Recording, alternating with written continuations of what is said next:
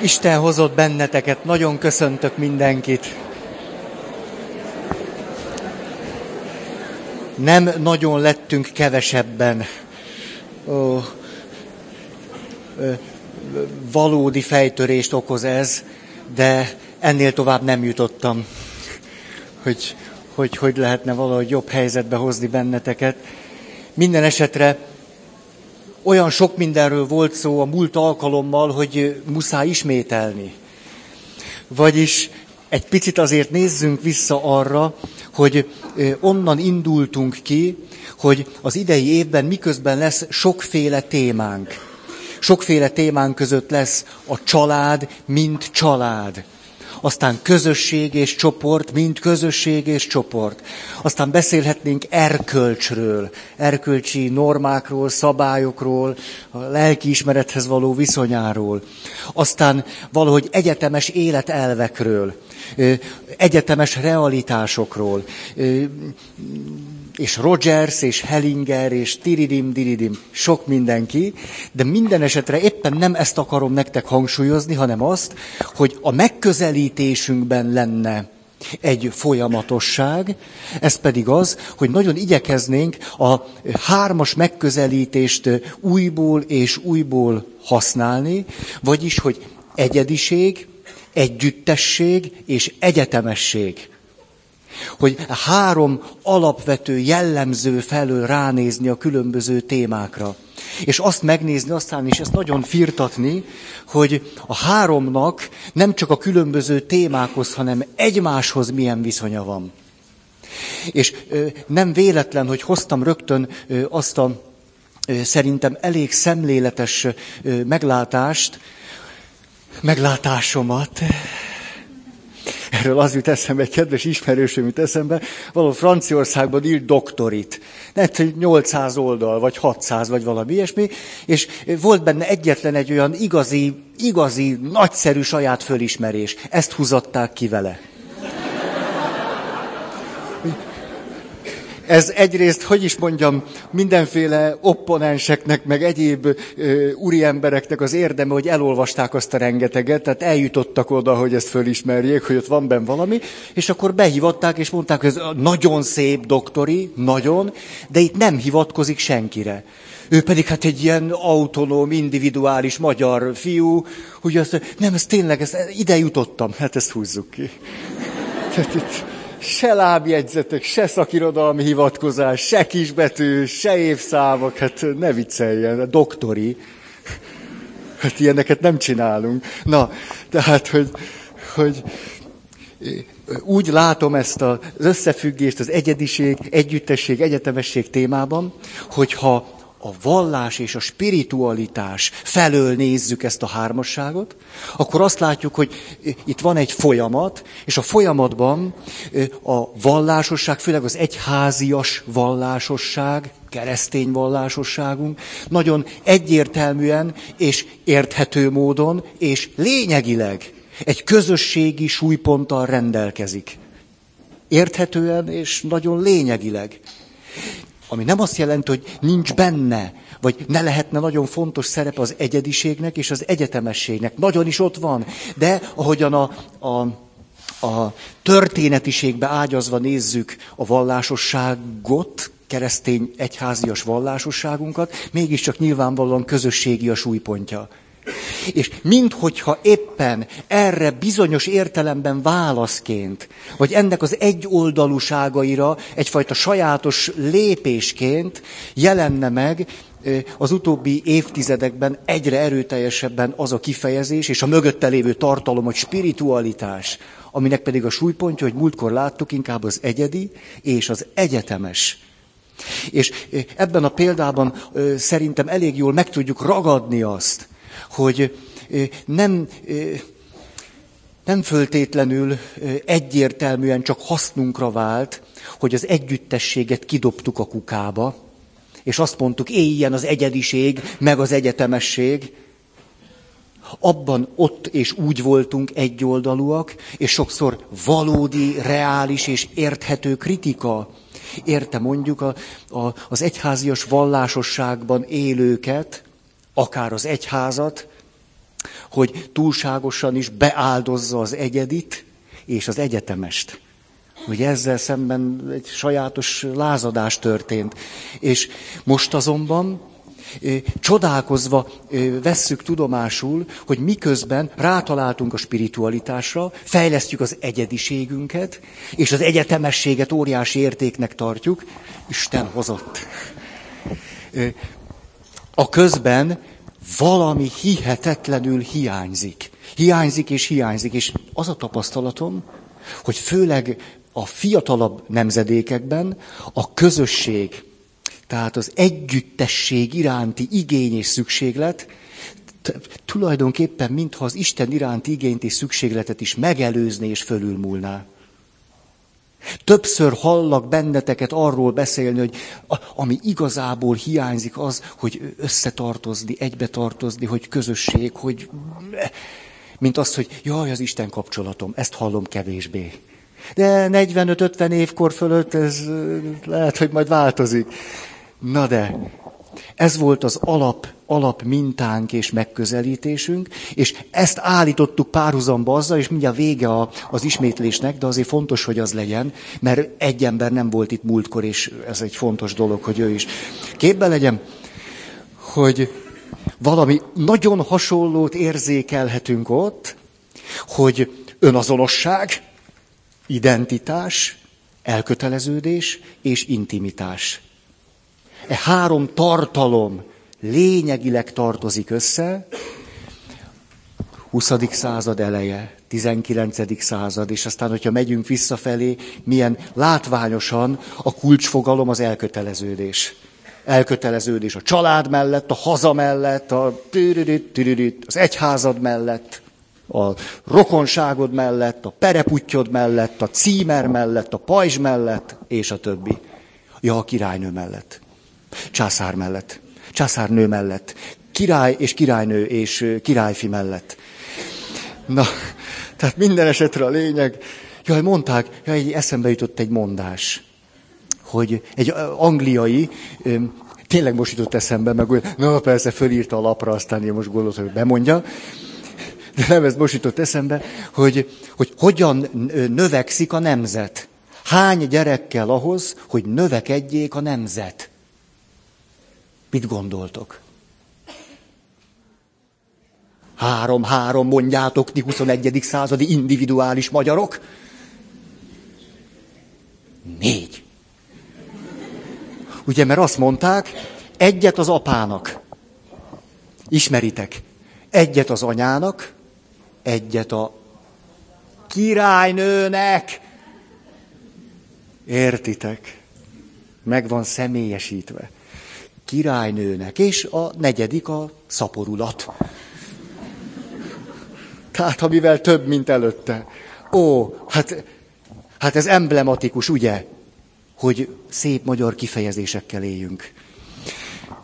Tehát, hogy miközben kulcs erény és fontosság van ott, hogy elköteleződés, a közben, ugye egyre inkább a mi kultúránkban azon, azon fájunk, és hogyha nem tudom én, a, elkezdjük az irodalmi dolgokat olvasni, hát abból ordítóan jön erő, hogy jó van, jó van elköteleződés, de mi van, mi van velem? Most boldog vagyok-e, hogy érzem magam, ugye ez egyre lángolóan tör fölfelé, ugye az önazonosság téma, hogy de, de én, én, én. És a másik téma is lángolóan töröl. Jó van, elkötelezően főzök a férjemnek, nevelem a gyerekeket, ruházok minden, és hol az intimitás? Ugye ez a két téma hihetetlen erővel robban be. És most pedig átmentünk a másik oldalra.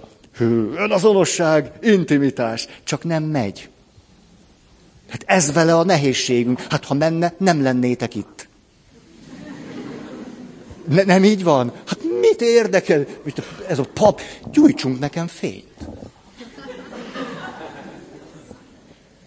Mert richt. Jaj, köszönöm. Hát adjuk meg a Feri atyának, ami a Feri atyáé. Mégiscsak. Ti fényárba úsztok, én meg a sötétbe kóvájgok. Durva. Na szóval, Hát, hogy lássam a mikrofon. Szóval...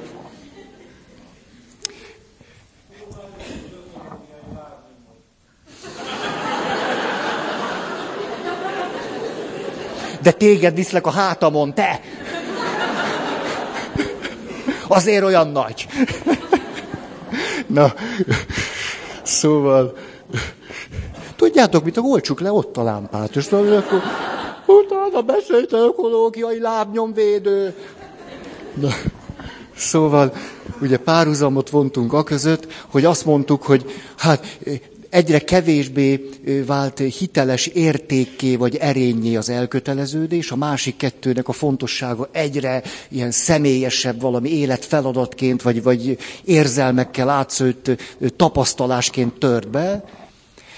De hogyha éppen az elköteleződés nélkül lehetséges volna egy, egy, egy, egy klassz, belevaló önazonosság, mély intimitás, akkor nem köteleződne el senki. De úgy tűnik, hogy most éppen az elköteleződés a kulcsa ennek a kettőnek. És hogy ö, erről az előző alkalommal is már bőven beszéltem. Most mit csinálok? Próbálom elmondani, hogy ez milyen fontos. Mert, mert, tudjátok, a Szentírásban van egy olyan nagyon sajátos ö, ö, kép, egy metafora, vagy nem tudom mi az, hogy vannak olyanok, akik csak csiklandoztatják a fülüket a szavak hallatára. És nem szeretném, hogy ti úgy jöjjetek ide, hogy csak úgy csiklandoztatjátok a fületeket. Persze én nekem mindegy, hogy te hol csiklandoztatod magad. Na de, mikor hazamegyek, akkor úgy megy bennem ez a közösségi, társas én, és az rákérdez, jó volt ez ezeknek az embereknek? És akkor azért mondom ezt, hogy ha hát az az értelme ezeknek a gondolatoknak, hogy te utána foglalkozol velük. Ezt, ezt gyanítom. Egyébként, tehát, hogy, hogy értelmetlen azt várni, hogy van-e öt jó gondolat, vagy ma csak három volt. Ugye ez a kérdés, hogy mivel fogsz foglalkozni egy hétig. És ahhoz meg egy is elég. Ez csak azért, hogy, hogy mert akkor ez egy ilyen sajátos valóságsóvá zsugorodik, ugye? És akkor nem tudom, akkor ez csak egy nem tudom mi.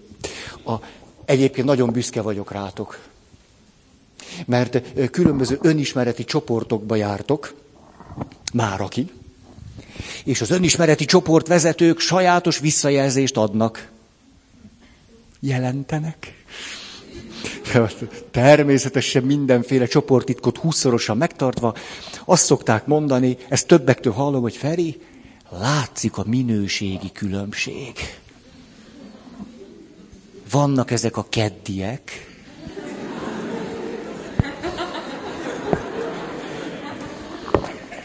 megvannak, megvannak már dolgozódva. Úgyhogy nagyon büszke vagyok rátok. Szóval látszik, hogy jól használjátok ezt az 1 óra 15 percet. Na szóval,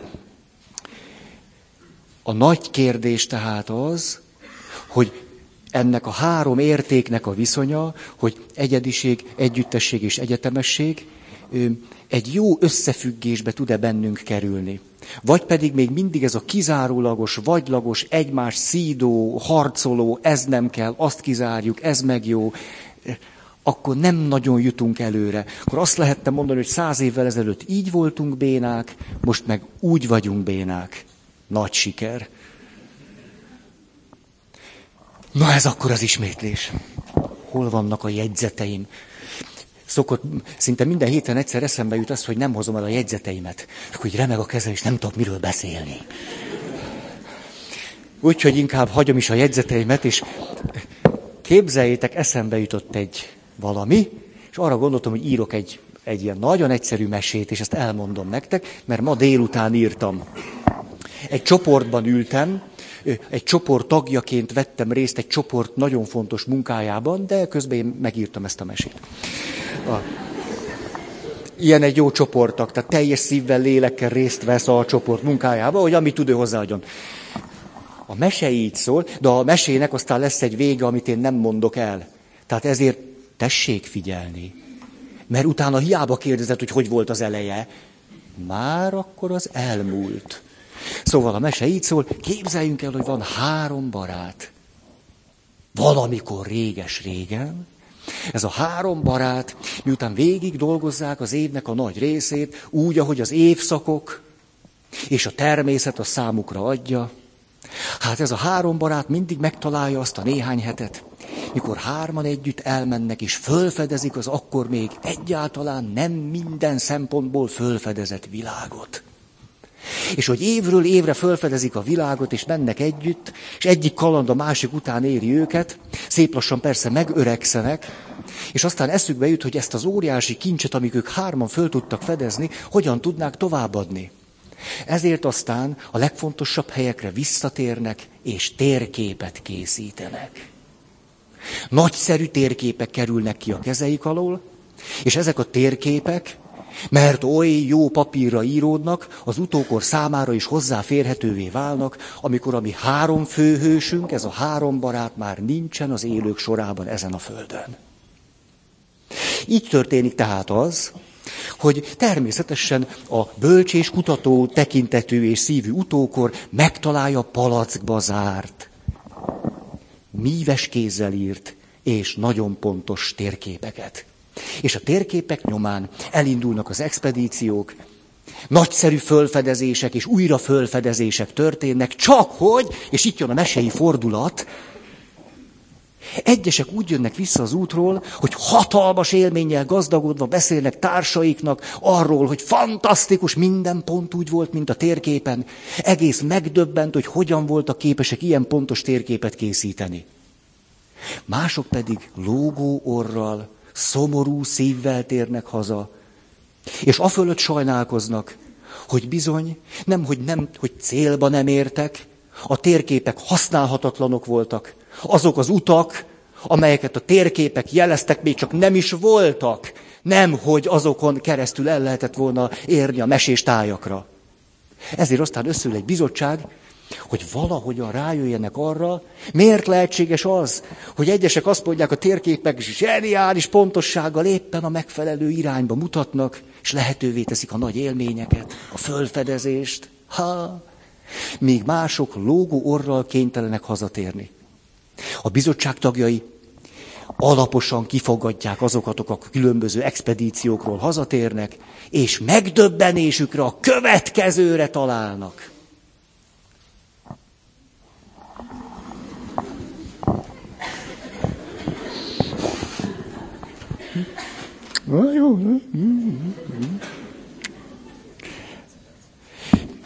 Szabad ötletelni.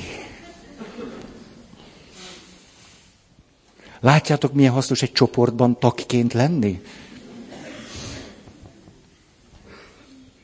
Mi a történet kulcsa? Így is kérdezhetném, ha gyerekmise lenne, pöttyös mise. Mondjátok meg nekem, azok miért találtak jól célba, és miért pontos utakon tudtak eljutni, ahova szerettek volna, emezek meg miért nem találtak rá? Ó, ez egy ilyen férfi-női történet. Ez a... Ez a... Tehát, hogy fordítva tartották a térképet, csak mondom hátrafelé, hogy halljátok. Ez, ez, jó, ez eredeti megoldás, de, de ennél képzettebbek voltak.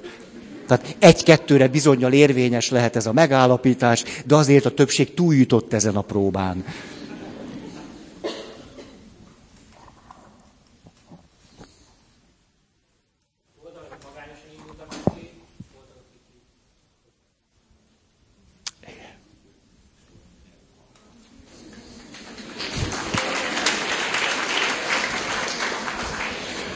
Hallottátok, hogy voltak, akik magányosan indultak útnak, és voltak, akik többen. Hogy fogalmaznám ezt meg? Akik legalább hárman mentek, azok előtt azok az utak nyitva álltak. Akik csak egyedül vagy párosával indultak el, azok számára ott nem volt út. Azon múlt tehát, hogy hányan indultak el. Mert hogy az életben nagyon sok olyan út van, amelyen csak akkor lehet járni, ha legalább hárman indulunk el. És nincs út azoknak, akik egyedül vagy csak párosával mennek. Egyszerűen nincs. Nagyszerű utak vannak, amin egyedül lehet menni, vagy párosával, de bizonyos utak csak azok számára léteznek, akik legalább hárman indulnak el. Az arcotokból vegyes érzelmeket vélek fölfedezni. Tehát volt, aki, most elmondom tényleg, hogy mit láttam. Tehát döbbenet, csalódottság, irántam érzett szánalom, meglepődés, megrendülés, elgondolkozás, és volt, aki alszik. Tehát a...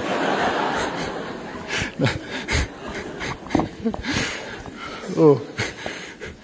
Hát arra gondoltam, hogy ez olyan friss, meleg mese, hogy izibe elmondom nektek. Mert hogy tulajdonképpen az idei évünknek ez a mese bizonyos szempontból a mottója is lehetne.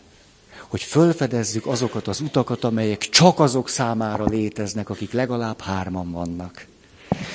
És akkor hm, már is nem találom a jegyzeteim. Összegubancolódtak.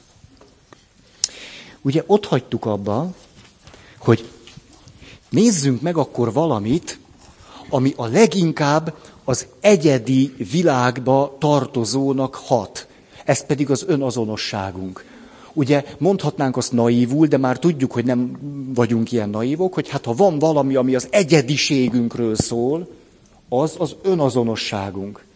És ugye, hogy a szociálpszichológia pedig azt mondja, ma délután újabb és újabb irodalmakat olvastam csak a ti kedvetekért, és az egyik szociálpszichológus nő, lehet, hogy ez is benne van a dologban, Kerek Perec leírta ezt egy hihetetlenül vastag könyvbe, amit csak miattatok vettem meg és olvasok, hogy az én kép, így fejezik ki, most majdnem szó szerint idézem, az én kép lehet egyedi, egyéni, vagy társas. Az identitás csak társas lehet. Az ember önazonossága lényegileg társas, és nem tud egyéni lenni önmagában. Hát ezt vagy elfogadjuk, vagy nem, de hogy egyáltalán egy nagyon vastag, okos könyvbe ezt így le lehet írni, ez már önmagában elgondolkodtató. Lehetünk eddig egy picit lazábbak, és mondhatjuk azt, hogy na, az önazonosságnak a súlypontjai lehetnek itt vagy ott lehet a társas önazonosságon a súlypontom, és lehet az egyénin, de hogy annak mindenképpen van társas vonatkozása, hát ez egészen biztos. Miközben a szó így szól, önazonosság. Ami úgy hat, mint hogyha egy önmagába záródó kígyót látnánk magunk előtt. És 91-99-ben egy kutatópáros, hat olyan nagyon érdekes dimenzióját találta az életnek, amiben azt mondta, na itt nagyon szépen lehet látni, hogy mi a különbség azok között a társadalmak, és aztán a társadalomban élő személyek életvitele között, akiknél az önmagukról alkotott kép elsősorban az egyedi, individuális vonásokat hangsúlyozza, és milyen az, ahol a társas vonatkozások kerülnek előtérbe. Hallgassátok meg! Hogy mi ez a hat nagy terület, és aztán szerintem érdekes következtetést tudunk levonni. Először mindig, most mondjuk így, az individuális kultúrában, ahol az én kép elsősorban a személyes dolgokra igyekszik vonatkozni, a személyiség jegyekre és egyebekre, mindig ezt mondom először, és utána azt, ahol inkább a társas önazonosság az önazonosságnak a súlypontja. Első, de nem ez a lap. Feri. Hát de nincs itt azért. Hm. Ez az. Elnézést. Egy rendes előadó ilyet nem csinál. Be van stokizva minden szépen, hogy a katonaságnál. Tudj, voltatok katonák? Legmélyebb tiszteletem, nagyszerű életérzésem az, amikor a molinót a nyáladdal élezed. Mi az a molinó? Ez egy pulóverszerű alkalmatosság, a magyar néphadseregben volt, hogy mondják ezt? Rendszeresítve, úgy van, és tudjátok, úgy kellett hajtogatni minden cuccot, ezek azok a sztorik, ami miatt néhány ember nem szokott a következő alkalomra jönni. Mert azt mondja, egyáltalán nem érdekel, hogy a molinót hogy hajtogatta a nyálával, de nem ezért járok ide. De hát, ugye, árukapcsolás van. Ha kell az, jön ez is. Mint a házasság. Nem mint a házasság. Szóval, tudjátok, az úgy volt, rendszeresítve volt a méretek ellenőrzéséhez a gyufas katuja. Ugyanis gyufas katuja magasságú méretűre kellett hajtogatni a molinót. De hogy az tényleg úgy megálljon, és legyen éle kifelé, ahogy kinyitotta az őrmester elvtárs, mert hogy az még akkor volt, a szekrénynek az ajtaját, ezért nyállal kellett az élét megvasalni. Ez azóta is valahogy. Na, szóval nem szoktam stokizni a jegyzeteimet. Néha a fejemre is esnek. Első, az önmeghatározás, ahol az önmagamról alkotott kép, tehát elsősorban a személyes, individuális jegyekre koncentrál, sőt, szélsőséges esetben csak azokat veszi tudomásul. Ott azt mondhatjuk el, hogy egyedi, másoktól elkülönült önmagunkról alkotott kép alakul ki.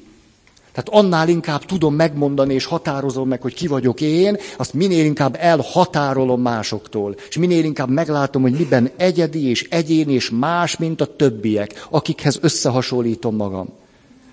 Ezért aztán itt a személyiség vonásokat hangsúlyozzuk. Kulcsérték mi lesz? Autonómia, döntéshozatal, az érett személyiségre, ha a mi kultúránkban rákérdezünk, akkor az érett személyiségnek száz százalék, hogy ismérve lesz az, hogy autonóm, és képes az autonóm döntések meghozatalára. Száz százalék alapjegy. Üljünk föl csak egy repülőre, és menjünk el Japánba, és rögtön az érett személyiségnek más ismérveire találunk. Ezt azért mondom, nem elgondolkodtató, hogy elővesszük a mi kultúránk érett személyiségének a leírását, és azt gondoljuk, csak ez van. És hogy ez nem így, nem így van. Mert még az érett személyiségnek a meghatározása is más ebben vagy abban a kultúrában. Ez azt jelenti, hogy, hogy tulajdonképpen most mindenképpen egy relatív szabadságunk van arra nézve, hogy hogyan tekintünk saját magunkra. Hú, ez nagyszerű.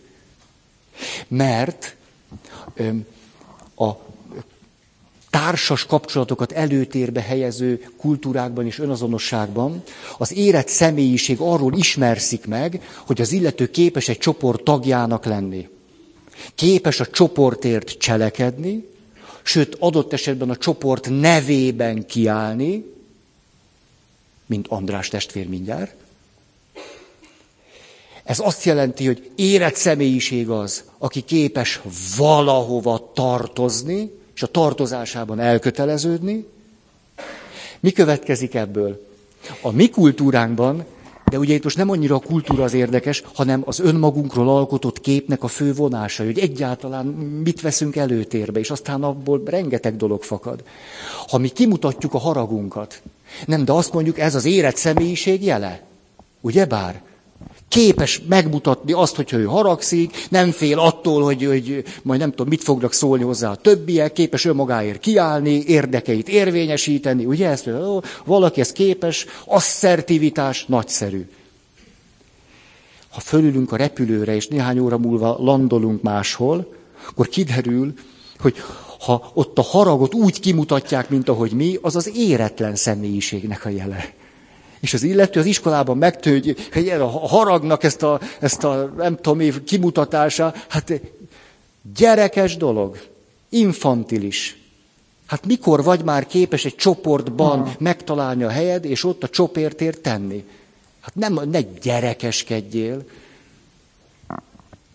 Tehát azt látjuk, hogy egészen más a megközelítés. Ugyanarra a jelenségre az egyik kultúrában az érett személyiség jeleként, másikban az éretlenség jeleként tekintenek.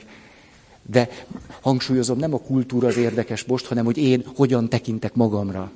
Mondjuk a harag tekintetében. Második pont. Az önmagamról alkotott képek összességének a szerkezete milyen? Ugye elkezdték ragozni, hát olyan bonyolult ez, hogy tudjátok, annyira jó, hogy nem vagyok túl okos. Pont annyira, amennyire egy férfinek úgy érdemes. Így látom magam. De nem biztos, hogy így van. Beszélgettem egy filozófus barátommal. Értő módon meghallgatta az egyik előadást, és azt mondta, jó Feri, hát ez nagyon, ez nagyon, ez nagyon-nagyon, tehát ott a végén az a logikai bukfenc, ahogyan aztán ott végül az, a, azt gondoltad, hogy azt teszi föl a koronát, és akkor fél órát mesélt nekem a filozófia történetnek a különböző grádicsairól, és hogy micsoda bődületes baklövés volt végül azt mondani, hogy de jó, hogy én ezt nem értem. El se tudom mondani, mekkora áldás, hogy... Hú. Na, második. A, ha az egyedi vonások kerülnek az önmagamról alkotott képnek és az önazonosságnak a középpontjába, akkor az önmagamról alkotott képnek, képeknek, képzeteknek az összessége egy egységesebb, stabilabb és merevebb képet mutat. Ugye rettegünk attól, hogy szétesünk. Ugye ez nagyon jó kifejezés. Szeretnénk szilárdak lenni, lehatároltak, kemények. He. A, ezért, ezért, ezért, ezért olyan óriási erény és érték Magyarországon a biztonság. Ugyanis az derült ki most az elmúlt egy-két évben való kutatásokból, majd szeretnék, a magyar dolgokról szeretnék kifejezetten heteket beszélni. Sokat. Ez ma olyan jelentős, hogy erről, erről muszáj. Hogy az derült ki, hogy mi magyarok a környező népekhez képest individualistábbak vagyunk, és sokkal jobban szorogunk a jövőtől. Nem véletlen. Szép összefüggések vannak. Egy kissé úgy éljük meg magunkat, hogy csak magunkra számíthatunk. Harcolunk egymással, harc mindenki jelen, legfőjebb a, a, a gyerekemet szeretem. Amennyire tudom a nagy harctól, ugye véres kézzel nehéz gyereket simogatni.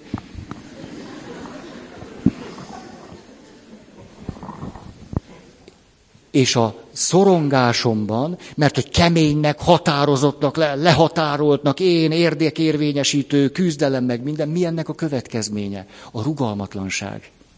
Az, hogy mi a jövőbe szorongva tekintünk, és képtelenek vagyunk meglátni sok olyan lehetőséget a változásban vagy a jövőben, amit a környező szomszéd népek tagjai meglátnak. Ha azt kellene mondani, hogy milyennek tűnünk mi, főleg a többi népekkel összehasonlítva, akkor azt kell mondani, hogy szorongóbbak, individualistábbak, és a jövőnek a lehetőségeit, a nehézségek közepette alig-alig érzékelőnek hatunk. És valljuk magunkat. Ez még jobban fokozza azt, hogy nem számítod csak magadra, harcolj mindenki ellen. Ez, ezt, a, ezt az általános közérzetet azt gondolom jól, jól érzékeljük. Épp ma beszélgettem egy fiatalemberrel, kutatást készítettek budapesti egyetemeken, hogy melyek a legfontosabb témák ma a budapesti egyetemi fiatalság körében. És tudjátok, mi derült ki? Hogy a leg, leg olyan egzisztenciálisabban őket érintő, vagy titeket érintő téma mi volt ebben a kutatásban? A jövővel kapcsolatos bizonytalanság. Ezt most azért mondom, mert itt, itt ülve, vagy innen állva úgy tűnik, hogy ennek így kell lennie. Hogy ez nagyon érthető, hogy így van, és akkor tudunk mondani húsz dolgot. Azt szeretném mondani, hogy menjél el 200 kilométert jó irányba, és érdekes módon a dolgoknak egyszer csak És nem azért, mert a dolgok kint mások, hanem ahogyan az illető tekint saját magára. Meg arra a világra is, egyáltalán a változásra, vagy a jövőre, az más. Ezt akartam csak mondani. Ezért Miközben mi nagyon üdvözöljük azt, hogy, hogy legyen egy szilárd és határozott körvonalokkal rendelkező önmagunkról alkotott kép és egy biztos önazonosság. Mi történik, most így mondom nagyon egyszerűen keleten, már múltkor is meggyűlt a bajom ezzel a pseudokígyóval. Ott az önmagamról alkotott képeknek az összessége képlékenyebb, rugalmasabb, alkalmazkodóbb. Ez azt jelenti, hogy az illető meg tudja tartani az önazonosságát akkor is, beleértve az önbecsülését, beleértve az önértékelését, annak a realitását, annak a pozitív oldalait, tiridi, diridi, diridi, hogyha rugalmasabban alakul és változik a helyzethez, a környezethez és a kapcsolataiban. Amit gyakran hallok, el akarok válni a házastársamtól, mert nem az az ember, akit elvettem. Hát most kérdeznék tőletek egy költőit. Bármilyen alapon. Nem része az önazonosságomnak a költő.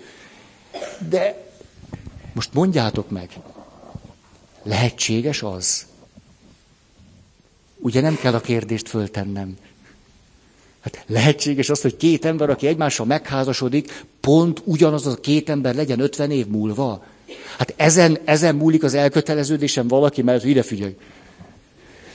Kimondom az igent. Ide. Meghízol,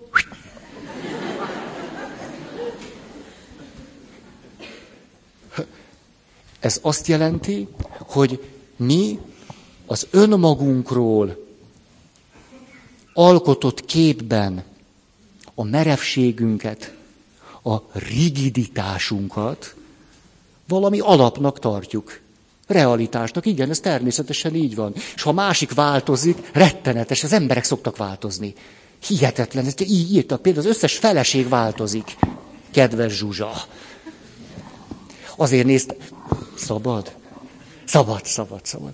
A Zsuzsa Zsuzsa, milyen napon kedd? Tehát három napja feleség. És rád nézek, már a változások nyomait látom. Három nap alatt nem ugyanaz az ember. Hát nem tudom, én lennék a férjed, már vakarnám a fejem. Aj, jaj, nem ugyanaz az ember. Nem, őt vettem el. Megvan a téma. Itt ennek a fonákját akartam megmutatni, hogy perdöntő érv szokott lenni. De fölülünk a gépre, és megházasodunk Japánban, fogjál vissza, a, az Egyesült Államokból tudjuk ezt, keletre kifejezetten házassági turizmus indul. Ugye erről rengeteg cikket lehet olvasni, mert annyira tetszik az individuális ö, amerikai testvéreinknek, hogy rugalmas self-reprezentációval rendelkező japán és koreai nőt vegyenek feleségül. És azt mondják, ó, micsoda nagyszerű feleségem van.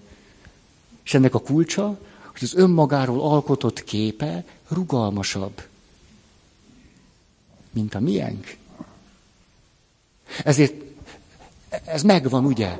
Nem, nem annyira, hogy túl beszélek valamit, és Jaj, Feri, szavak. Igen. Kedves ismerőseimmel beszélgettem ezt a témát, annyira izgalmasnak tartom. Azt mondja, ő férj és feleség. És azt mondja, na, mi történt veletek a nyáron? Azt mondja a férj, jaj, te képzeld el, nagyszerű volt, hát három hét szabadságra tudtam menni. Hát ilyen évek óta nem volt, de most a gazdasági válság, adtak három hetet. Három hétig, és tudod, mi volt a legnagyobb élmény? Hogy az ötödik gyerekem egészen apás. Erre a feleség így ül, azt igen, az első négyen nem volt a három hétig. Ilyen egyszerű. Tehát az apa három hétig ott tud lenni a gyereké, a gyerek azt jé, ez egy ilyen állandó valami. Hogy ez úgy van, ki az egész biztonságos. Tehát ez nem egy ilyen jön-megy. Ez úgy van, lehet hozzá kötődni. A, miért mondom ezt? Hogy volt egy másik ismerősöm, kirúgták. Azt mondta, ha-ha, van annyi dolog, amit szerettem volna megtenni, de hát ebben a rettenetes rohanásban nem tudtam. Ment, kertet ásott, tididi, tididi, ezt csinálta, azt csinálta. Helyette a felesége kapott egy kis gyomorfekét. Hogy a feleség nem bírta elviselni, hogy a férje, férje úgy tekintett erre, mintha óriási lehetőségre, hogy most megcsinált egy-két dolgot, és közben keres állást, és volt benne reménység. Tehát, hogy az önmagamról alkotott kép és az önazonosságom az egy merev, stb. stb. Ez a házassághoz, a jövőhöz, az élethez, a gazdasági és egyéb válsághoz, mindenhez való hozzáállásomat alapvetően meghatározza. Na.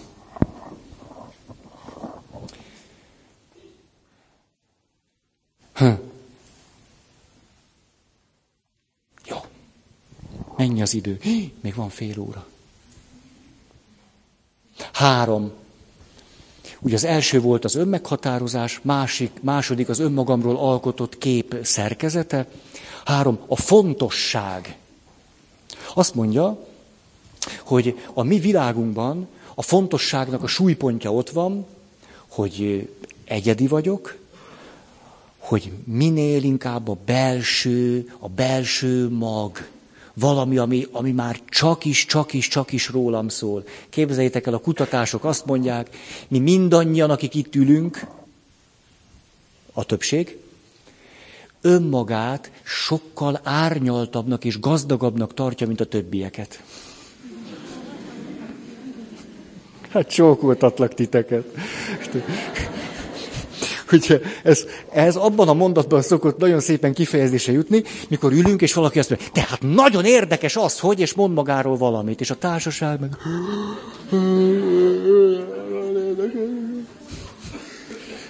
Szóval magunkat úgy, na, és ha megyünk befelé, egyáltalán ezek a képzetek, hogy megyek befelé, és belül valami, valami, valami mag van, valami egyre egyedibb, valami egyre sajátosabb, és na az ott vagyok leginkább én. Ez is egy teljesen sajátos és nem törvényszerű kép arról, hogy mi van itt bent. Amerikai diákokat kérdeztek, ezeket állandóan kérdezik szegények, hogy tudnak normálisan fölnőni. Azt mondja, hogy, hogy kérdezték, hogy, hogy mi a fontos neki egy gólyatáborban. Hát szerintem magyar fiatalok is ezt mondják. Szóval, Kerek Perec azt mondta, hát tulajdonképpen egyáltalán nem a számít, hogy kik vannak ott, hanem hogy jól érezzem magam. Ez klasszikus következménye ennek a világnak, ennek a képnek, ahogyan önmagamra tekintek, és az önazonosságomat meghatározom. Mi lesz itt a kulcsérték? Az őszinteség. Mert akkor minél mélyebbről, minél beljebbről mondok valami, minél, minél, minél, az akkor annál hitelesebb, őszintébb, és akkor történik valami jó dolog. Például a másik három évre megsértődik.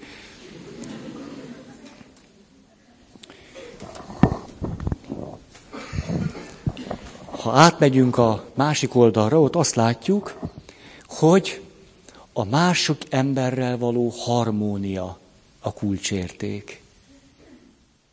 Nem ott van a súlypont, hogy bennem van valami mag, és ezt kell legjobban kimondani, föltárni, és ehhez leginkább hűségesnek lenni, és akkor persze egy életen keresztül kutatni, hogy mi is ez a mag. És ezt meg rohadtul nem találni. Csak tudod, hogy mások mondták, hogy van egy ilyen mag. Hol az én magom? És akkor lehet milliókat kifizetni mindenféle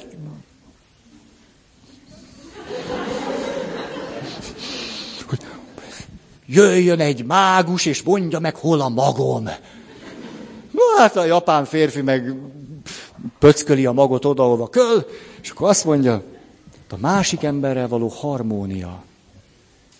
Ez a kulcsa. Nem az életnek, hanem annak, hogyan ő önmagára tekint.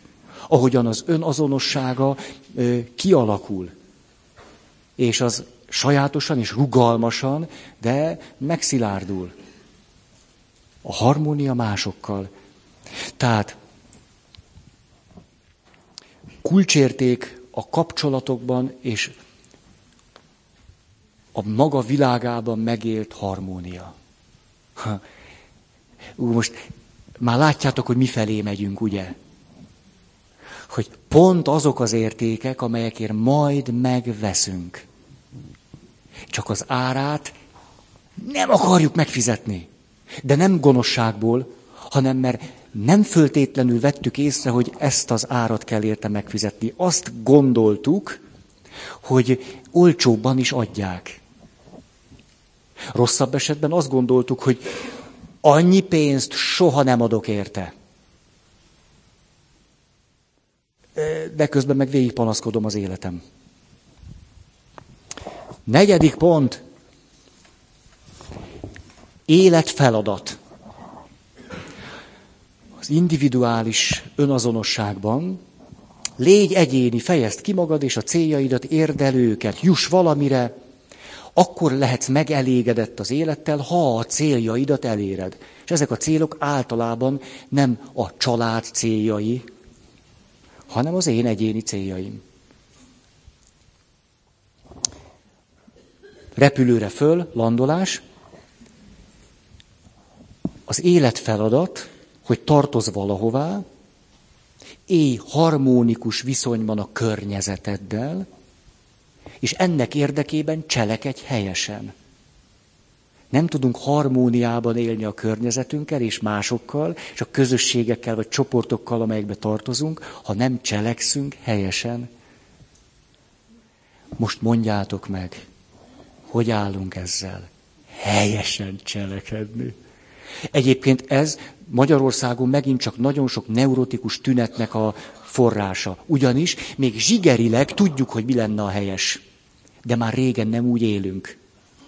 Viszont annyira nem tudtunk elromlani, hogy ezzel ebbe bele is törődtünk volna. És a kettő között a legtöbb magyar emberben van egy diszharmónia, és ebbe belebetegszünk. Ugyan van az, vagy az, hogy azt mondom, hogy éljünk helyesen, és akkor arra felé törekszem. Vagy sikerül, vagy nem, de az egység megvan magammal. Vagy azt mondom, ha, ha nyugodtan lehetünk az emberek, mert mit számít? Akkor is harmónia van, már itt. Kin meg háború. De ben harmónia van, mert azt mondtam, hogy így kell csinálni, és úgy is csinálom. Hát akkor nincs neurózis. Ami nagy, hú, most rákfenénk. Húha, Magyarország a rákos megbetegedésekben. Mert még tudjuk, hogy mi a jó, de már nem úgy élünk. És a kettőnek a, a diszharmóniáját nem bírjuk elviselni. Ezt nem én mondom. Hát, na. Ezért akarnék nektek majd beszélni a tíz parancsolatról. Mit szóltok? Utáltok? Nem.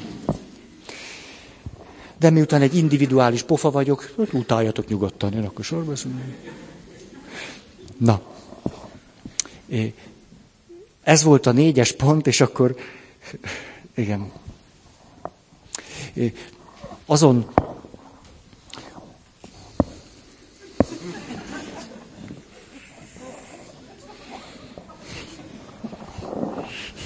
Még jó, hogy jóba vagyunk. Voltunk eddig. Na szóval, hogy arra jutottam éppen vasárnap, hogy milyen érdekes ez, mikor meg, ja, megkérdeztem a gyerekeket. Pöttyös mise volt. Drága pöttyeim, mondjátok meg nekem, kik a nagy emberek?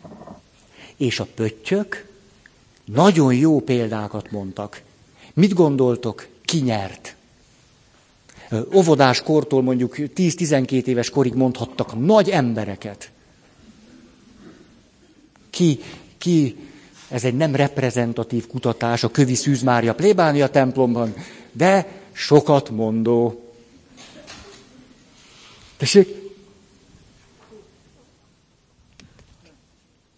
Ja, nagy, nagy tesó, de jó. De valaki itt mondta a jót. Ja, apa, nem azért ennyire nem. Tehát nem, apa nincs otthon, tehát apa bányába dolgozik. Az... Róla kevesebbet hal, mint Mátyás királyról. Az igazságos Mátyásról. Tehát messze Mátyás király vezetett. De volt Szent Istvánunk, kik voltak még? Wolfgang Amadeus Mozart.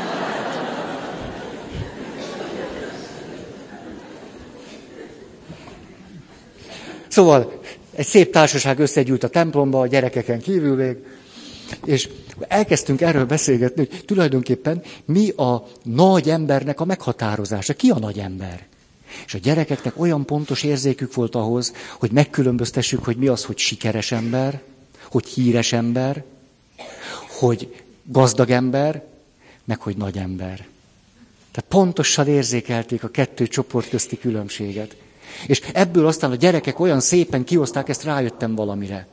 Ez pedig így szól, sikeres, híres, gazdag, lölölö, lehetek másokkal szemben és mások ellenére is. Nagy ember csak másokkal együtt lehet az ember. Erre jutottam. Nagy ember csak másokkal együtt lehetünk. Ez nekem tetszik. Mert a bennem élő gyerek is érti. A Ferike kérdezi, hogy mondjad, Feri, atya, ki a nagy ember? Ezt elmondom neki, és megnyugszik. Ezt, jó van, ezt értem, olvassá tovább. Na, ötös pont. Mások szerepe. A mi világunkban, az ide bent van, ide bent, azt mondja, másokhoz képest ítéljük meg magunkat. Emiatt aztán jól vagy rosszul érzem magam. Ugye leülsz a televízió elé, ha van, és akkor nézed a... Jaj, mit?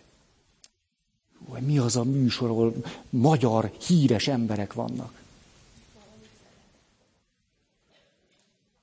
Ne csináljatok úgy, mintha nem szoktátok nézni. Csak őszintén, ez a trendi. Nem, majd.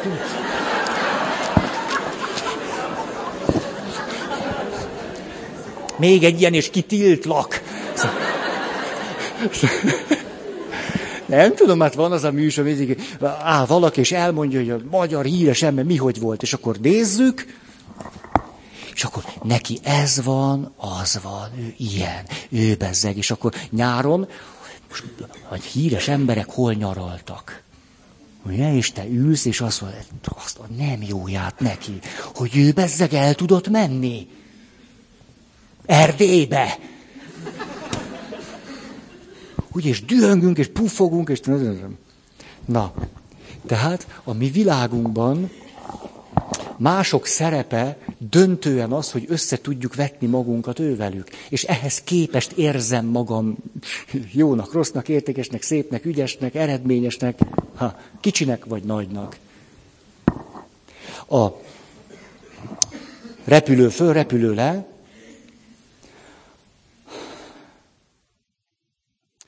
többiek a társas önmeghatározás nagyon fontos személyei. Tehát, hogy egyáltalán legyen helyem ebben a világban, hogy egyáltalán tudjam, hogy mi értelme annak, hogy vagyok, ehhez a többiekre van szükségem. Tehát szó sincs arról, hogy összehasonlítgatunk, hanem egymás mellé állítunk. Ebből az következik, Elmondom, hogy mi volt a pöttyös pisén. Nem azt, amit az előbb mondtam, ennyire nem vagyok. Még csak 43 vagyok.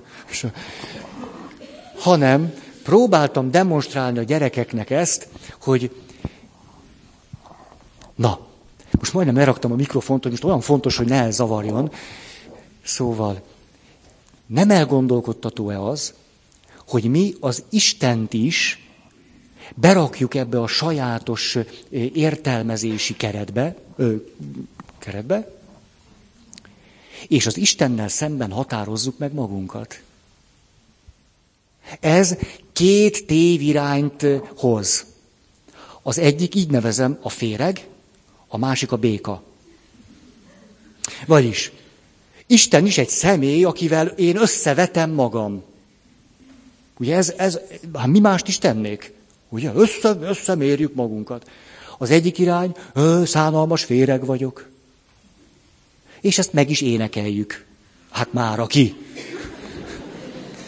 Csak utalok egy számomra kevésbé, hogy mondjam, gusztusos katolikus énekre.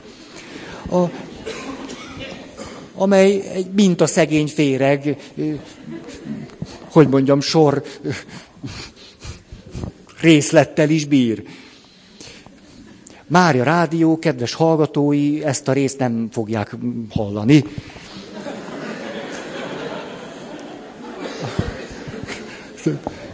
Na most, a másik, akkor az ember fölfújja magát, mint a béka. Na Isten, mutasd, mit tudsz. Ugye ez, ez a másik. Féreg vagy béka. Hát persze közötte van azért normális állat is, de ez csak mondom, ez két ilyen zsákutca. De az egészben nem ez az érdekes, hogy most most féreg vagy béka, hanem, hogy hogy lehetséges az, hát persze, hogy hogy, hát így, hogy az Istennel való kapcsolatomnak az alap struktúrája az, hogy Istennel szembe állítom magam, és így viszonyítok. Ezért a következőt tettem a gyerekmisén. Szóltam a legmagasabb apukának. Olyan magas, mint én, egy kicsit kisebb nálam. Csak azért, hogy az összehasonlítás nem sokra vezet, ezt akartam most demonstrálni. Igen ám, de nem olyan, mint én, tehát versenysúly. Nagyon százas, 10-20. Megállt a templomba így, Hát kihívtam. Ott állt a templomba, eltakarta az oltárt. Az... Ja, mondom, jó, egy kicsit, na jó. Szóval állt így. Minden szem őrá szegeződött. Most ez mi? És akkor mondtam, te, hív már ide Léci a kisfiadat. Most képzétek át ez a nagy darab ember. Mi?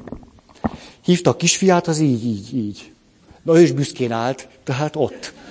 És, a, és így álltak egymás mellett, és kérdeztem, hogy nézzetek az apára, kicsi vagy nagy? Nagy! A gyerekek nagyon tomboltak. Akkor nézzétek a fiát. Ugye ez, ez volt a leg, legneccesebb pillanat, hogy nehogy elsírja magát. A, tényleg ezt... De miután jóba voltam vele, gondoltam, ezt meg lehet játszani, hogy, és akkor, hát minden gyerekek, kicsi! Haha, haha. És akkor azt, kértem, azt kérdeztem a gyerektől, figyelj, volna-e kedved fölmászni apu nyakába? Hmm, normális fiúgyerek, normális apa, ugye már ott is volt a nyakába. Ugye így már a ö, Mária képet is eltakarták az oltára.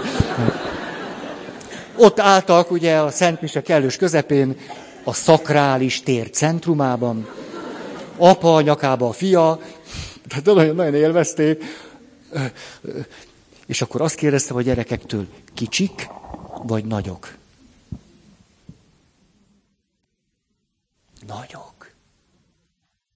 Vagyis az ember Istennel együtt nagy, nélküle meg kicsi. Hmm. Azt akartam volna nektek érzékeltetni, hogy mi lenne, ha reflektálnánk arra, hogy azzal, hogy Istennel összevetjük magunkat, eleve meghatározzuk és leszíkítjük azt, hogy egyáltalán magamról, Istenről, meg a kapcsolatunkról, meg gondviselésről, meg egyebekről eleve valamilyen gondolatunk támad. De azt mondom, hogy Isten és ember együtt. Így, így. Ez például az önazonosságom része. Ha Isten és ember együtt az én önazonosságom része, együtt, teljesen, teljesen más gondolataim, meggyőződésem, mindenem támad. Tehát az esetlegességét akartam kidomborítani annak, ahogyan mi még Istennel is összevetjük magunkat. És akkor, ó, ó, most már látom, egy panaszkönyvet kell rendszeresíteni. Panaszkönyvnek kin kell lógnia majd, és a, a, a távozó barátaink beírják, hogy föláborító volt. Én meg elolvasom, és azt mondom, hogy hát ő baja. Szóval, szóval, hat, hat. Ezt úgy hívják, nem tudom, miért kell így, szóval miért kell ilyen lehetetlen szavakat használni, én fölnagyítás. Én fölnagyítás tekintetében is nagy különbség van. Mit jelent az én fölnagyítás? Egyrészt, hogy minden embernek sajátossága, hogy jobbá legyen, illetve, hogy jobbnak lássa magát. Ahhoz, hogy úgy végig tudjunk élni azt a 80-90 évet, vagy erre, vagy arra azért szoktunk figyelni. Hogy vagy jobbnak lássuk magunkat, vagy hogy jobbá legyünk. Mi derül ki? A mi világunkban az önértékelés... E... Ajajajaj. Most... Szóval a mi világunkban az sokat ittak, tudjátok? Az, az nagyon meleg van, ezért sokat ittak, és most ki kell menniük. A, tehát nagyon együttérző vagyok velük, szegények, hogy nem tudnak itt lenni. Most egy-két nagyon fontos mondat lesz. És... Szóval a mi világunkban, ahogyan azt hiszem tavaly, ugye, vagy tavaly előtt volt ez a nagy témánk, hogy az önértékelés, ugye az önbecsülés, akkor lettünk ilyen sokan. Hogy addig itt lézengtünk csak. Isten kapcsolat, meg szolidaritás, ugye itt lézengtünk. Sok önbecsülés, puf, megtelt a terem. A, tehát, hogy az én fölnagyításnak a súlypontja itt van. Önértékelés növelése. Jobban érezni magam, jobbnak érezni magam, jobbnak tartani magam. Ez mit jelent? Hogy eh, föl érzékenyedik az önmegfigyelésem és az észlelésem. Most boldog vagyok? Most biztos, hogy ez jó nekem? Most biztos, hogy túros táskát kellett venni, és nem kakaós csigát? Tulajdonképpen most melyikhez is vagy nagyobb, jobban kedvem? Fene, egyen meg, tulajdonképpen most, hogy beleharaptam a túros batyúba, most érzem, hogy a kakaós csiga.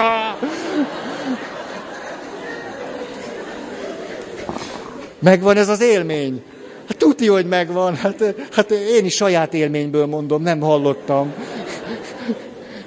És ugye, és akkor itt rögtön végig pereg az életetek, mint a...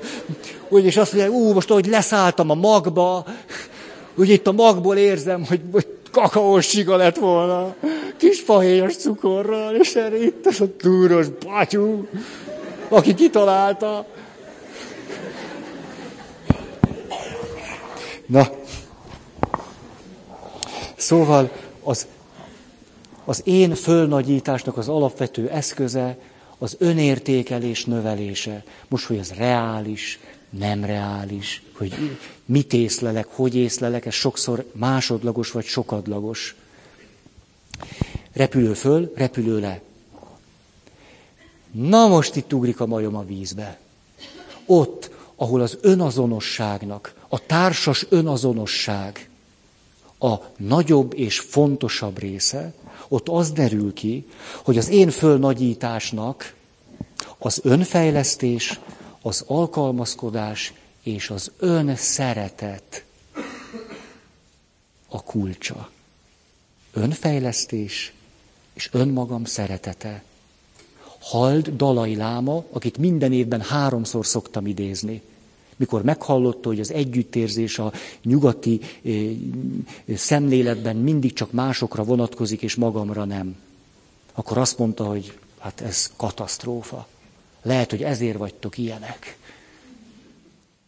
Hogy egy rendes tibeti buddhista magát is szereti. Tehát önfejlesztés, alkalmazkodás és önszeretet, vagyis nem az önmagamról alkotott képet, az önbecsülésemet igyekszem erősíteni, hanem fejlődni szeretnék. Önfejlesztés, jobbá válni, jobb kapcsolatokat alkotni, és jobban szeretni magam. ez az erőfeszítésre való motivációt erősíti, ami persze, a fonákjáról nézzük, lehet hiába való. Hát, hogy ott is akar fejlődni, ahol hát, reménytelen vagy értelmetlen.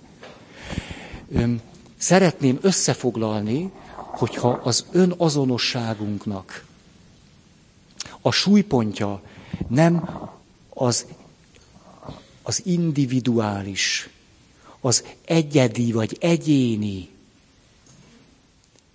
karakter, személyiségjegyek, hanem a társas önazonosság, akkor mely értékek bontakoznak ki sokkal e, nyilvánvalóbban. Ezt most összefoglalom, hogy halljátok egyben.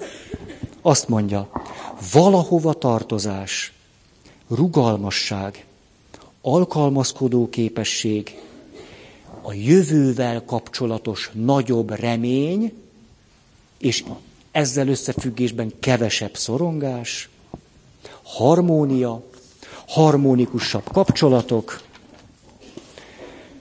helyes cselekvés, együttélés, önfejlesztés, alkalmazkodó képesség és önszeretet.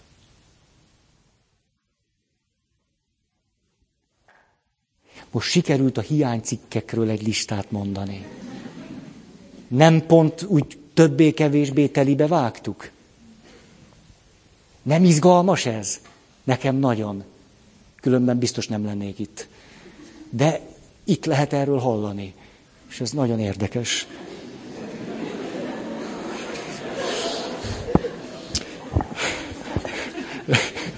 Ez a mai nap, de nagyon élvezem egyébként. De tényleg, akkor most legalább megköszönöm azt, hogy szoktatok visszajelzést adni, és ez az én önbecsülésemet nagyon erősíti, hogy szoktátok, Hát tényleg nem tudok más mondani, hogy azért ennyit nem kell inni. Tehát két-három liter elég. Nehogy, nehogy baj legyen, hát ez a hólyagnak is van határa. Hú, erről eszembe jutott egy történet. A hólyagomról. De, de először, először a, a, a megbecsülő mondatot hagy mondjam el. Tehát, hogy ugye, jaj, nem, nem, hát más, más, van, van fontos valami, tehát a hólyagomat a következő hétre teleportálom, és hanem viszont András atyát szeretném nektek bemutatni, és míg ő kijön, elmondom a megbecsülő gondolataimat felétek. András testvért. Ugye jól mondom, igen, igen, nehogy itt az önazonosságodat itt. Szóval, hogy Néha szoktátok azt mondani, hogy azért az nem rossz nekünk, hogy te is élvezed. Úgyhogy ezt most, most én jól voltam, és akkor engedjétek meg, hogy úgy beszéltük meg mi, hát titeket kihagytunk, ugye, hogy András atyának lenne, András testvérnek lenne öt perce, és ő majd elmondja, hogy miért.